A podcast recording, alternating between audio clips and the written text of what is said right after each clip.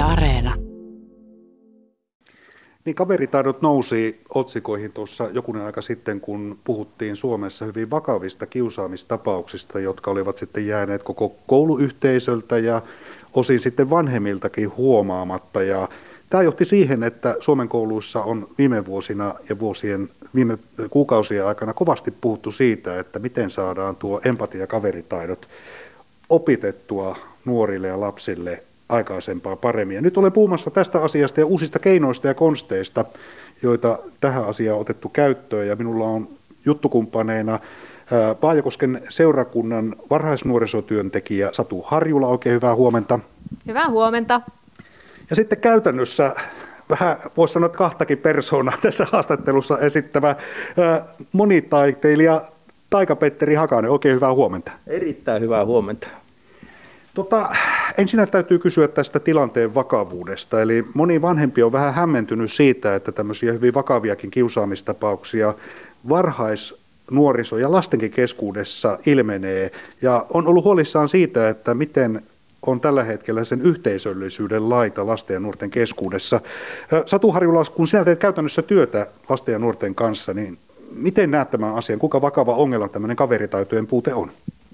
Kyllä se näkyy aika, aika vahvasti kouluarjessa, että, että ei, ei, ei enää osata olla kavereita keskenään. Ei, et, ei edes tiedetä, että miten tullaan kavereiksi.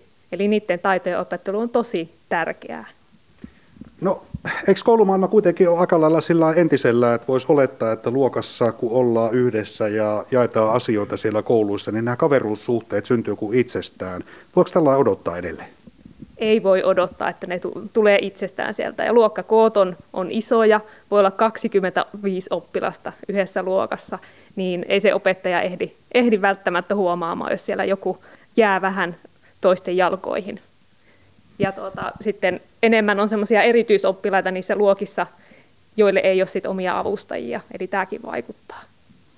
No, Petteri, sinä olet lähtenyt Taika-Petterinä liikkeelle ja sinut tunnetaan beatboxaajana, taikurina, esiintymänä taiteilijana, niin mikä sinut sai liikkeelle? Eli olet kyllä lasten ja nuorten kanssa tehnyt aikaisemminkin töitä, mutta miten nämä kaveritaidot sinulle tuli sitten ohjelmaan? No, nämä on ollut oikeastaan ohjelmassa oikeastaan alusta asti, kun mä, mulla itse olen ollut opettajana ennen tätä artistiuraa, niin, niin, niin. Ja oikeastaan ne on, mä olen kahdeksantoista vuotta nyt esiintynyt työksi, niin ne on ollut oikeastaan ihan sieltä alusta asti. Mutta nyt viime aikoina on tullut vähän tämmöisiä uusia hyviä yhteistyökuvioita ja ehkä vähän lisää sitä kautta sitten semmoista osaamista siihen asiaan. Ja tämän tilanteen vakavuudesta kertoo myös se, että ei paitsi käytännön työntekijät eli opettajat ja nuorisotyöntekijät ole tähän asiaan nyt paneutuneet, vaan myös yliopistossa tehdään parhaillaan tutkimusta, joka Jyväskylän yliopiston psykologian laitoksella on työn alla, ja tutkitaan sitä, että miten näitä kaveritaitoja voidaan kehittää. Sanoit tuossa, että käytännön opettajana jo olet tähän asiaan törmännyt, ja tuossa äsken kuultiin, että tilanne on se kouluissa, että nuo kaveruussuhteet, ikään kuin tämä kaveruusverkosto ei itsestään luokassa synny. Pystytkö sanomaan siihen, mikä on siihen syynä, eli mikä on johtanut tämmöiseen tilanteeseen? No, en mä tiedä. Mä itse ajattelen sen asian niin, että, että se kehittyy, mitä harjoitellaan. Eli näkisin, että et, et, nämäkin on semmoisia taitoja, joita, joita niin kuin opetellaan. Ja voi olla, että, että se on ehkä pikkasen unohtunut jossain vaiheessa, mutta mut, mut, mulla on itsellä semmoinen vahva käsitys, että kun hyvissä ajoin ryhdytään yhdessä, vaikka se oman luokan kanssa harjoittelemaan, niin harjoitus tekee mestari. Seuraavaksi haastattelussa on Jakke Jääkarhu. Ja kun puhutaan kaveritaidoista, niin Jakke, sä oot yhdenlainen asiantuntija ja pystyt pohtimaan sitä nyt vähän aikaa, että miten tuommoinen kaveruus syntyy luokassa? No se, että ensin kannattaa todella miettiä, että minkälainen kaveri haluat olla ja minkälaisia tekoja se tarkoittaa. Ja sitten oikeasti yhdessä ihan rauhassa tutustutaan. No nyt täytyy ottaa vähän etäisyyttä. Rupesi nimittäin kylmä hiki homman pintaa, kun Jakke tuossa puhui, ja ä, aika painavaa sanottavaa. Satu Harjula, varhaisnuorisotyöntekijä Vaajakosken seurakunnasta. Sinä olet seurannut nyt tätä uusien keinojen etsintää. Muun muassa Jakke on yksi uusista keinoista, joilla näitä kaveritaitoja opetetaan. Niin miten sitä on otettu vastaan kouluissa? Joo, nämä videot on saapuneet, saapuneet kouluille ja, ja ensimmäinen opettaja heti jo sieltä laittoi sähköpostia, että, että joka päivä on katsottu ja vielä videon jälkeen on ainakin puoli tuntia sitten vielä käsitelty tätä asiaa. Eli todella hyvin on videot otettu vastaan.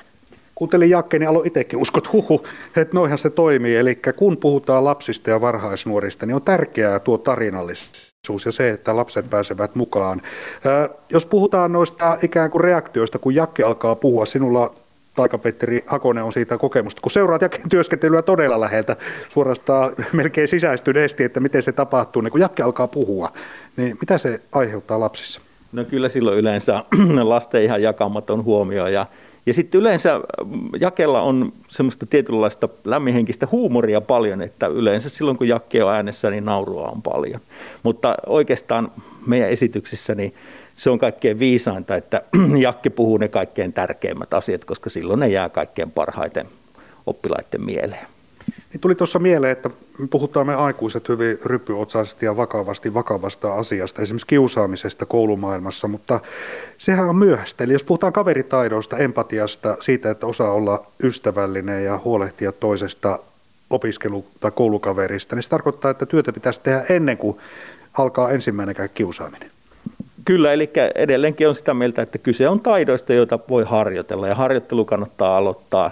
aloittaa jo hyvin aikaisessa vaiheessa ja sitten jos ajatellaan vaikka luokkaa, niin kun yhdessä harjoitellaan näitä asioita, niin se myöskin niin kun lähentää sitä, näitä luokkaoppilaita ja aikuisia toisiinsa. Eli tämä on semmoinen, mä ajattelen, että se voi olla semmoinen niin kun aika juttu, mikä on läsnä vähän siinä luokassa aina silloin tällöin. Ja sitten oikeasti niin kun, äh, voidaan ottaa jotain, vaikka tietty joku vaikka aihe semmoinen, että puhu myöskin itsellesi. Ää, niin kuin puhuisit parhaalle kaverillesi ja sitten se on vaikka jonkun aikaa niin kuin esillä ja, ja, ja kiinnitetään huomiota tämmöisiin asioihin. Ja silleen pikkuhiljaa asiat opitaan ja kehittyy. Eli kyllä se näin on, että harjoitus tekee mestarin tässäkin asiassa. Ilmeisesti on näin, että Suomen kouluissa on aika iso kysyntä tämmöisille työkaluille. Eli kun olet nyt näitä julkaissut ja pikkusen on Puskaradiossa opettajien keskuudessa muun muassa Sana Kiirinen, niin sinulla on ollut sen jälkeen kysyntää. Joo, ja tosiaan niin kuin tämmöisiä live-esityksiä mulla on ollut vuosikaudet, mutta nyt on yhteistyötä Jyväskylän yliopiston henkilöiden, eli professori Raimo Lappalaisen ja tut- tohtoritutkija Päivi Lappalaisen ja Katarina Keinosen kanssa, ja tosiaan siitä on poikinut tämmöinen videosarja, ja tämä on hauskaa, että sitten Jyväskylän seurakunnat ensimmäisenä nappasi tämän ja tarjoaa tämän kaikille Jyväskylän kouluille, ja nyt sitten itse asiassa eilen tuli semmoinen tieto, että Vantaalle kaksikymmentä kouluun tämä lähdössä ja sitten aika moneen suuntaan on niin kuin neuvottelut käynnissä. Eli kyllä tämä on selkeästi hyvin ajankohtainen aihe, mutta mä ajattelin, että tässä tärkeää on se, että tässä on niin kuin uusin tutkimus taustalla ja sitten myöskin tämmöinen vähän uudenlainen yhteistyö, eli tämmöinen vastapuhuja artistityyppi ja sitten niin kuin yliopistotutkijat tekee yhteistyötä.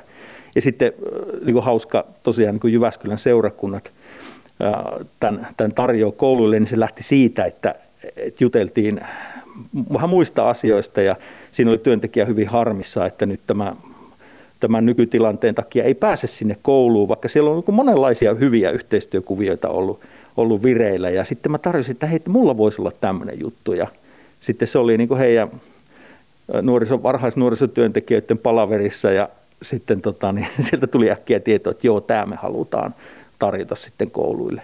Ja mulla on siis aika paljon ystäviä, jotka on opettajia ja tiedän, että opettajat on aika kuormittuneita, niin yritettiin tehdä siitä mahdollisimman helppokäyttöinen, mikä ei niin kuin työllistäisi opettajia enempää, vaan pikemminkin antaisi semmoisia helppokäyttöisiä välineitä. Kiitos Satu haastattelusta. Kiitos. Kiitos Petteri Hakonen haastattelusta. Kiitoksia. Ja kiitos Jakke haastattelusta. Kiitos.